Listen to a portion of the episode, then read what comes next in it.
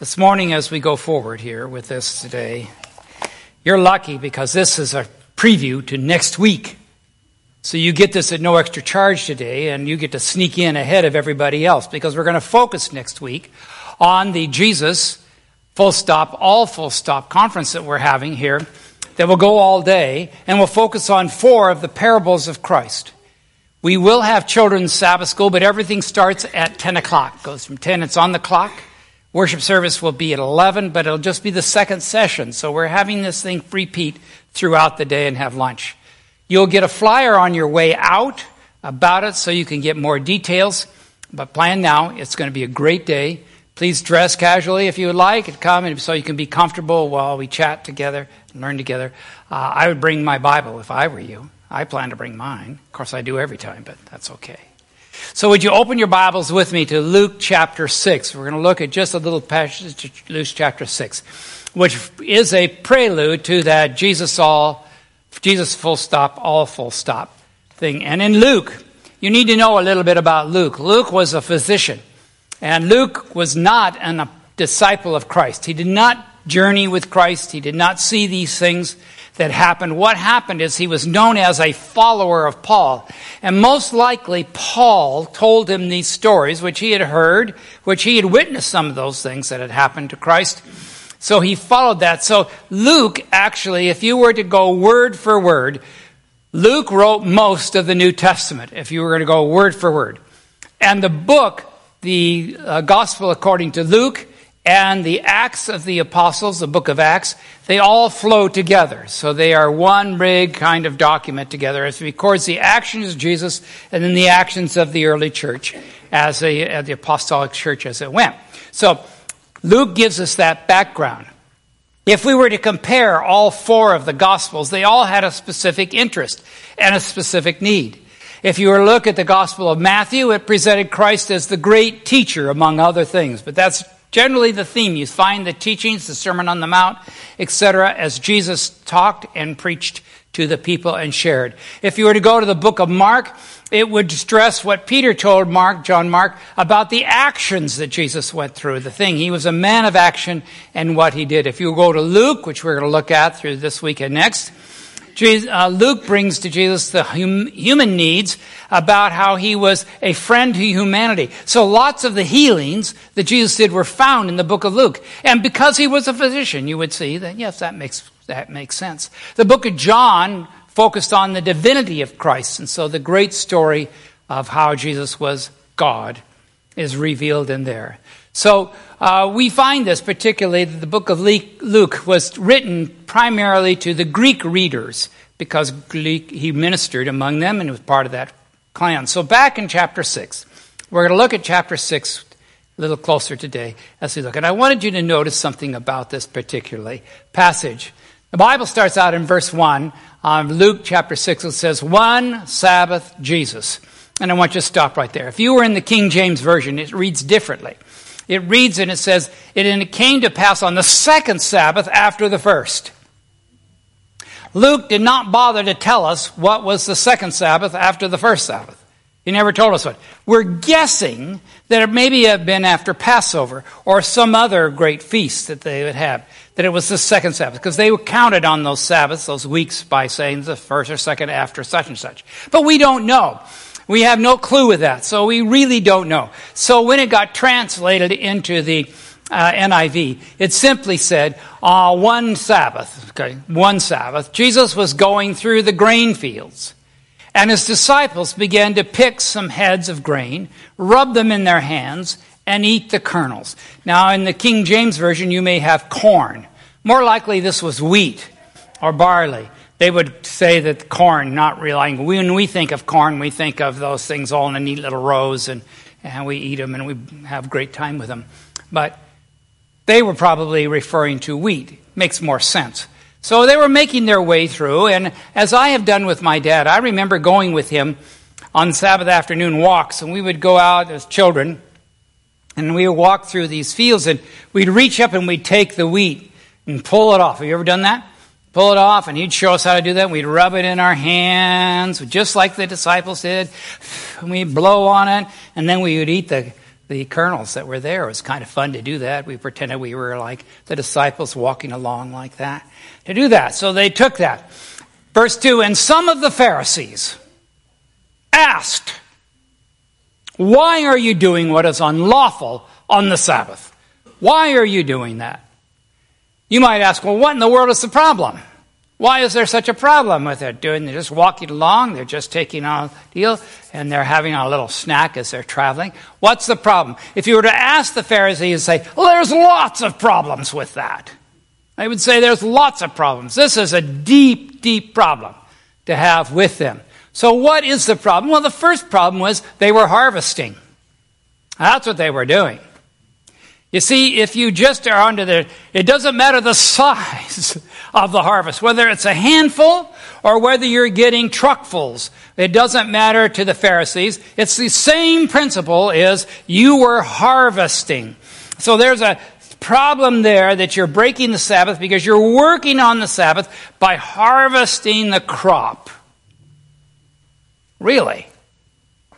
And then they would say, not only that, but you were thrashing it, you were rubbing it, just like you would take and put it between two millstones and grind it. Here now you are rubbing between your hands. The work of doing that and your hands are doing that. Thrashing is thrashing, whether it's a tiny little bit or if it's a huge millstones that are going through. It doesn't matter. It's all the same principle. You have to follow that. Number three, they would say, the third one is that you were winnowing. You were blowing it. Did the work of separating that like they would do with all the wheat and blow off the chaff. You were doing that. And then finally, fourth, what you were doing, you were in food prep. You were preparing your food to eat. So you were going, you're blowing away, and now you're eating. On the Sabbath day, how terrible that was. And that was a big no, no, no, no. Sure it's a no, no. Well, we might respond today and say, well, that wasn't that rather picky? Wasn't that rather picky? And they would say, no, it's not. It's not. And as they were standing by, reality was and they would say Jesus simply stood by and never rebuked his disciples for doing that. Never did. Never said it. Now you have to know something about the Pharisees. After the Babylonian captivity came to an end, the Jewish people learned that the reason that they had gone into captivity was because they got into idol worship. And they were mixing the pagan religions with their own.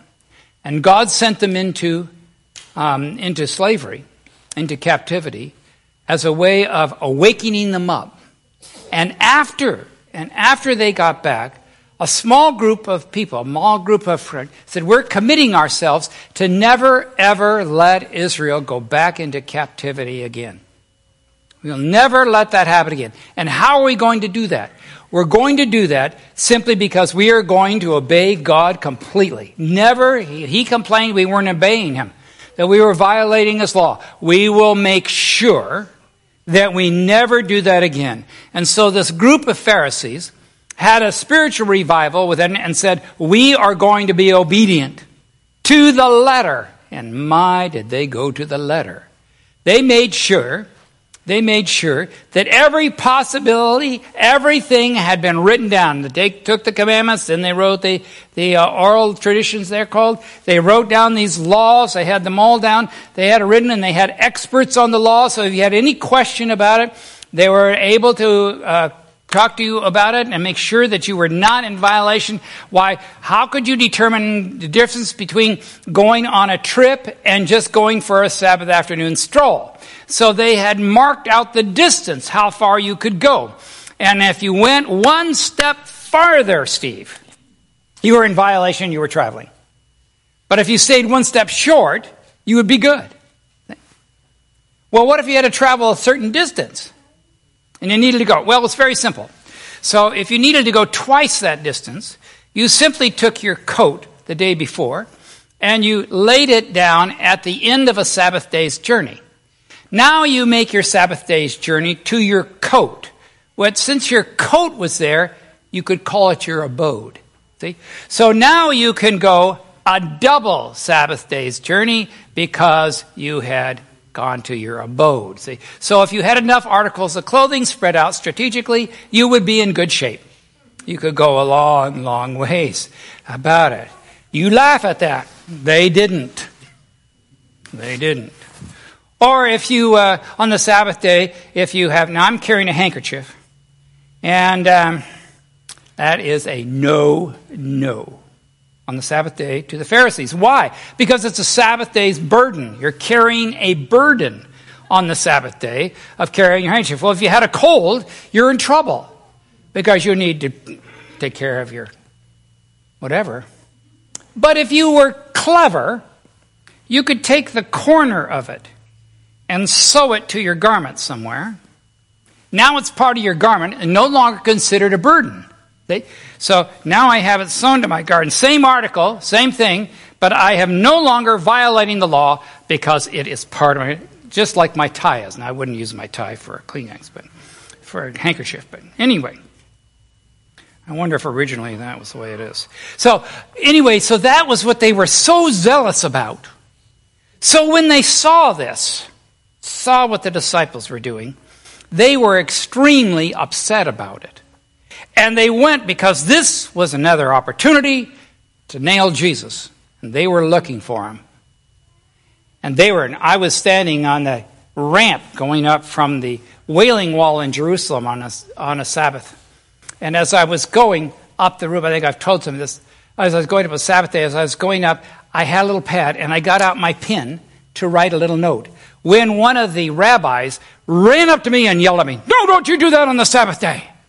What? That's work on the Sabbath day. What? Oh, writing with my pen, paper, is a violation of the Sabbath. So I waited till I got up into the Arab section and I wrote my note. And uh, you can take what you wish about my violation of the Sabbath from that. So Jesus is watching all this, sees them doing this, sees them talking. They're angry at him, they're coming at him. And Jesus answered them, verse 3 Have you never read what David when, did when he was with his companions were hungry? Jesus was referring to a story you can find in Samuel 21, verse 6. What happened was that the, David and his arm, uh, some of his soldiers were with him, uh, warriors, and they came and they were very hungry. And they came and they were in, near the temple and they asked the high priest if they could have something to eat. And they said, Oh, all we've got is the consecrated bread. And he said, Well, bring us that. We're starved. So they brought him the consecrated bread that only, only the priests were to eat. So he entered the, he said, Jesus said, he entered the house of the God and taking the consecrated bread and he ate it what is lawful only for the priest to eat. And he also gave some to his companions. Now, why was he saying that? Well, King David was a hero to the Pharisees. And they were hoping that another King David would come and restore the kingdom like it had been. So they were really looking for that event. They were looking to have that process going. So then Jesus said to them, The Son of Man is Lord of the Sabbath. Son of Man is Lord of the Sabbath. Now, if you were to read this in Mark 2, which is a parallel passage, if you were to read it in Mark 2, he'd say, And then he said to him, The Son of the Sabbath was made for man, and not man for the Sabbath. The Sabbath was made for man. So, the Son of Man, Mark continues, the Son of Man is Lord even of the Sabbath. So, what in the world does that mean? What in the world does that mean about it? I need you to, need you to follow this closely. What is meant by that? What Jesus is talking about is that Jesus sets the rules for Sabbath. How can he do that? How can Jesus set the rules? Because he created the Sabbath day. That's why he can set the rules. We'll look at the rules in a minute. But we find in the Ten Commandments, we find in the Ten Commandments, the fourth one says, Remember the Sabbath day to keep it all. Who's speaking? The Lord. He's asking us, remember the Sabbath day to keep it holy. Six days you shall labor and do all your work. But the seventh day is the Sabbath to the Lord your God. In it, it should say, or on it you shall not do any work, neither you, nor your son, nor your daughter, nor your male or female servant, uh, your, nor your animals, nor any foreigner residing in your towns. If you'll notice closely, it doesn't say the wife. It doesn't say the wife, I guess, is free to work all day long on that one. For in six days, for in six days the Lord made the heavens and the earth, the sea, and all that's in them. But he rested on the seventh day. Therefore the Lord blessed the Sabbath day and made it holy.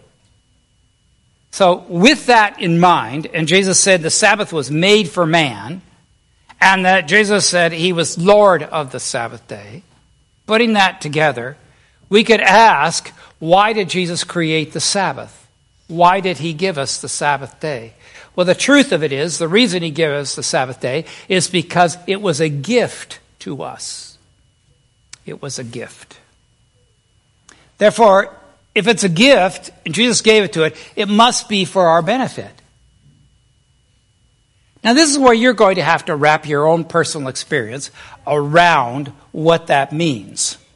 What does that mean to you? Why would Jesus give you that gift? Now, I'm going to look into my own heart, you look into yours. But as I look into my own heart, and I will confess that if He had not given me the Sabbath day, if He had not asked me to do that, if He had not asked to make this day different than all the rest of the week, I probably would not do it in reality.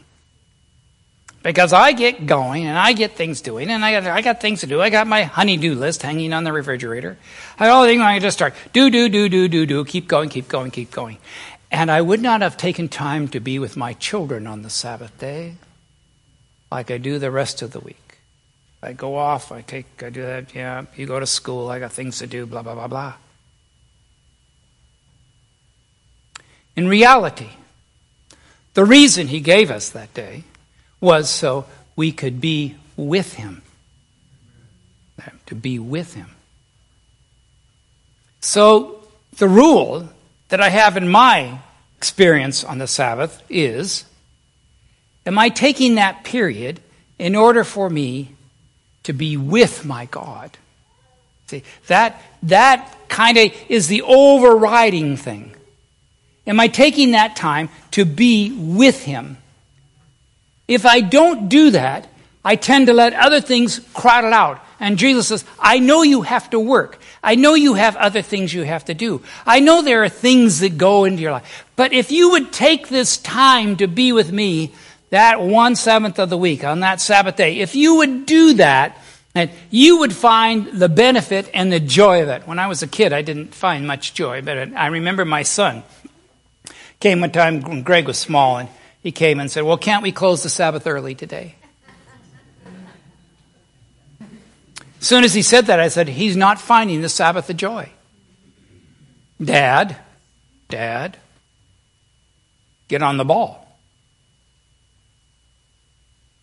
It was my day to be with him. So that's kind of how I regulate my day, is to look around and say, How is that day going to be where I can be with him? Church is part of that. You bring, when you come in, you bring in fellowship to me, and I join you in worshiping our God. That's my day. You minister to me. You don't realize that, but you do. And you come in and you minister to me. It is a joy for me to be here in the house of the Lord. When I first moved to Naples, and I first came here the very first Sabbath, I tell you, I, I was sitting back in the next to the back row. Uh, young people always sit in the back row, so that's why I was back there. So I was in the next to the back row, and I was sitting back there, and uh, who should we have? Adam and Alex were up here playing for the very first time. It was Thanksgiving. And I was listening to them play up here, and they were uh, just starting. You guys remember that? Thanksgiving, that first time that you were up playing. And I'm sitting back there and enjoying this worship service with you. And I thought to myself, I felt the presence of God in this room. And the reason I felt the presence of God in this room is because I came to seek Him in this room. Those who seek, find.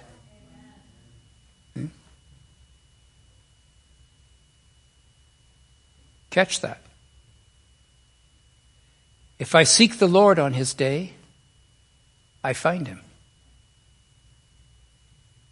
If I don't seek him, I don't find him. If I don't take the time to say, This is my day to be with him, I'm not with him.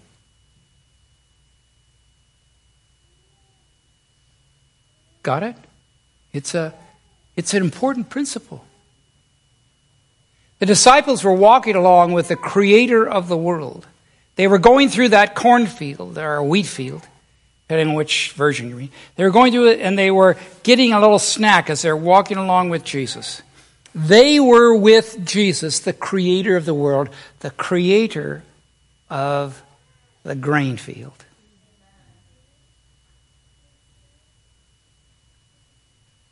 Day to be with him.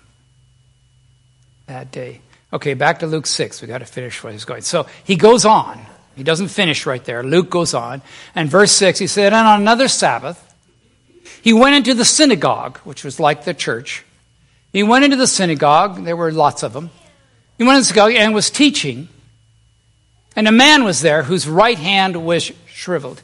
Now, Luke would tell you exactly which hand it was. He was a physician, so he knew that, yeah, he had diagnosed that. It was shriveled hand.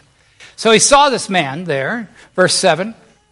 And the Pharisees and the teachers of the law, rabbis, they were there, scribes, were looking for a reason to accuse Jesus.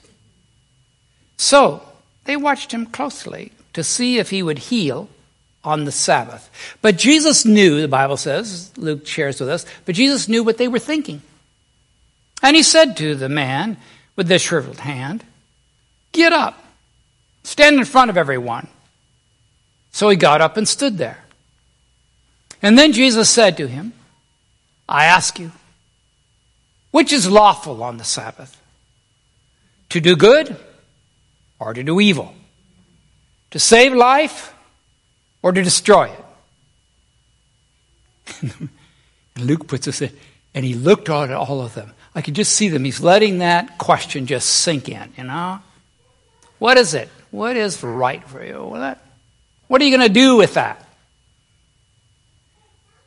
He looked around and he looked at them, and then he said to the man, Stretch out your hand. And he did so, and the hand was completely restored. But the Pharisees and the teachers of the law were furious and began to discuss with one another what they might do with Jesus. In other words, they began to plan to kill him. They were plotting because they couldn't handle it. Well, there's an axiom in Jewish, Jewish tradition, Jewish law. It says to refuse to do good would be to inflict injury. To neglect the care for life would be to take a life. So isn't it interesting that he had them over that dilemma, a thing that they had taught, and that's what they believed, it's proper to do it, but would Jesus heal on the Sabbath day? Jesus loved to heal on the Sabbath day. How do I know that? Because there are lots of healings in the Bible that purposely happened on the Sabbath day. And the reason is not one of them was an emergency. Not one of them. Now, some of you are physicians and you say, well, I don't have my office hours and I take a day off. I don't do that. But Jesus healed on the Sabbath day. Not one of them couldn't have waited till the next day. Couldn't have waited. Because it's always lawful to reveal to relieve suffering. Always. So Jesus is there relieving the suffering of this man. Not an emergency, but helped him relieve the suffering. And the Pharisees had murder on their minds. That's what they had in their minds. Can you see the incredible contrast on the Sabbath day? On the Sabbath day, they were thinking of murdering this man. It was not their day with God, was it? It was not their day. Now, I want to share something with you that's part of this text you may miss. It's this. Whenever the person was conscious and Jesus healed them, they had to take a step of faith. There was some response they had to do. It was that first action. In the text, it says that what happened was that Jesus said to them, You need to stretch out your hand. When he stretched out his hand, he was healed. At the pool of Bethesda, he told the man, Get up. Well, the man could not get up. He's been a cripple. But soon as he took that step of faith that he could, God healed him.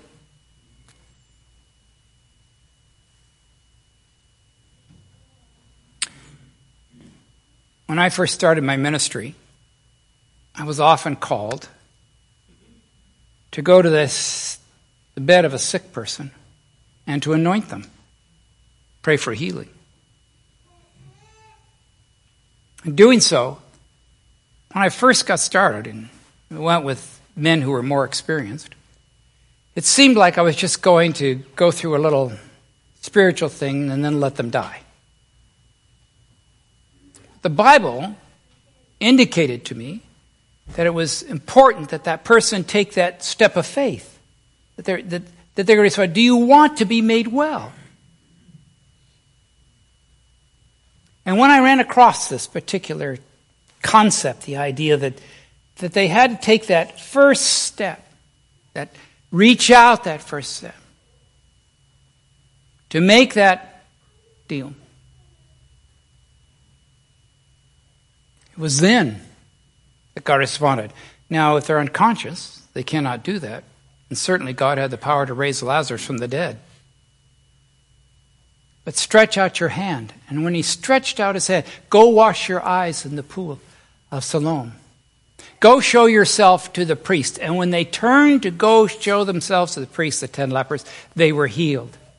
When they obeyed and trusted in Jesus' words. Very fascinating concept. Without such cooperation, there can never be physical and spiritual healing. There can never be that growth to have happen. All right, next week. Next week. Come prepared for this day to be a great day for your own life. Come prepared to say, I'm going to come and make this a real big deal. Not because of the, of the music or thing, that's what all will help, but you bring and make that commitment yourself. I'm going to. I'm going to come and I'm going to say, please, Lord, this is a chance for us to be together all day today. We're going to be together, and now we're going to teach. You teach me. And you know who's going to teach me? Those of you who are going to be around. You are going to help teach me. Don't get frightened. You won't be put on spot. But next week, with the Jesus full stop, all full stop. It'll be a focus on Jesus and letting His words teach my soul to be open up and to be able to have it. It'll be an incredible journey for you. And when you walk out of here next week, when you go through the whole thing, you'll go out and say, That was wonderful. That was wonderful.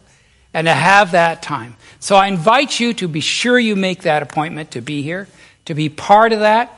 I think you're going to enjoy it. We're thinking about doing it every single year to have this kind of special day of focus on Jesus.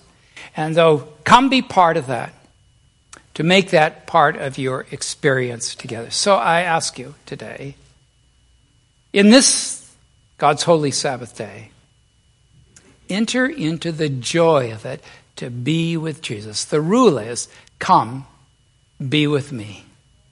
That's the thing. Don't let distractions of life take me other places. Come make this day with Jesus. You will love it when you do. Dear Lord, be with us as we make that journey and that experience. Be with us as we plan for this coming week. Again, we're going to have a special emphasis on you. I thank you, Lord, for your grace towards us. I thank you for the things that you give us so freely will be above whatever we ask. But Lord, this special day will be our day to be with you. In Jesus' name, amen.